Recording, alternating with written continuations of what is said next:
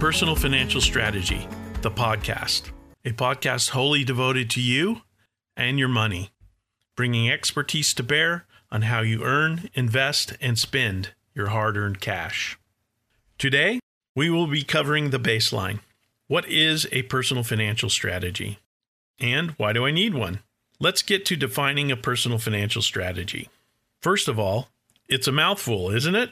Personal financial strategy is a system, a system that organizes everything you own, everything you owe, and all of your transactions.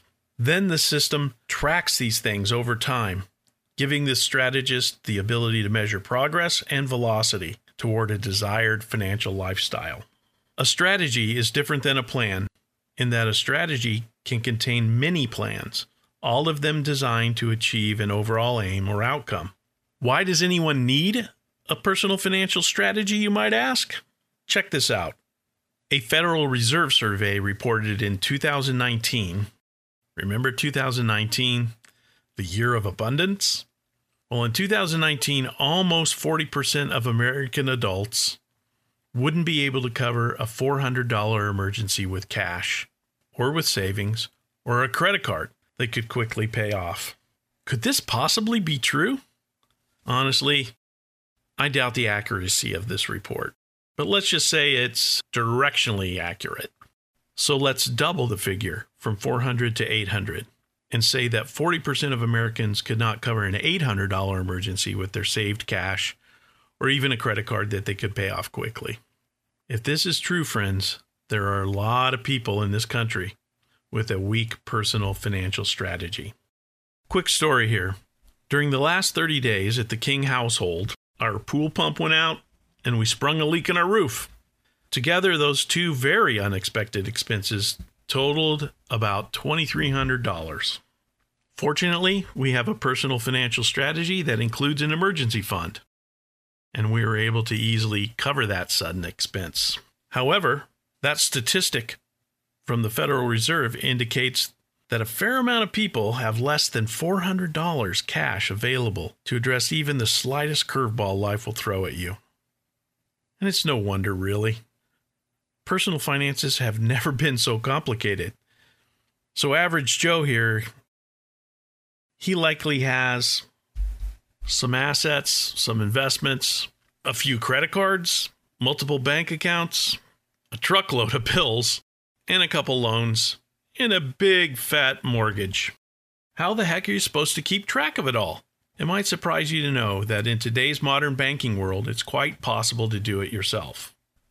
All you need to do is keep listening to this podcast. We will give you brick by brick the material needed to build your own personal financial strategy. So let's take a look at what we would call a sound personal financial strategy. There are two foundational components to a great financial strategy a cash flow map and plan and an investment plan. The cash flow map is really important and has a few components and we'll go into it in detail in the next episode. However, for now, let's agree that a cash flow plan is what's happening with your cash now, today. Because cash is not static, it's always on the move. Let's dial it in at how it flows on a monthly basis in five categories. Your combined monthly income from all sources. Number two, your monthly total of reoccurring bills, those bills that you see every month, no matter what, like utilities bills, your mortgage, bills like that. Number three, monthly, what is the average of your out of pocket spending? Number four, what cash set asides do you contribute to every month? You know, smallish funds for unplanned events like auto maintenance or an emergency of some sort. And finally, number five, what investments do you fund on a monthly basis? While the cash flow mapping plan is all about today, the investment plan is all about tomorrow. A solid investment plan has one aim, and that is to fund your lifestyle 100% at some point in the future. We call it choice age. Choice age should not be confused with retirement age. In fact, It is a concept altogether different and one we suggest in place of the traditional idea of retirement age. Choice age is a date in the future when money will no longer limit your ability to live the lifestyle of your choice. You might call it living the dream. How much money does living the dream require? Well, that depends on the definition of your dream life, which, of course, is an individual thing.